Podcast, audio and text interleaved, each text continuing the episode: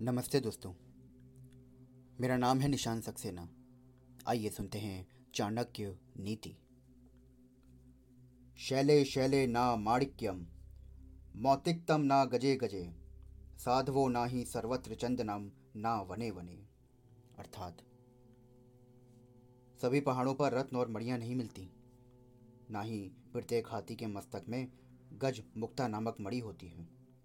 प्रत्येक वन में चंदन भी उत्पन्न नहीं होता। इसी प्रकार सज्जन पुरुष सब स्थानों पर नहीं मिलते, आचार्य कहते हैं।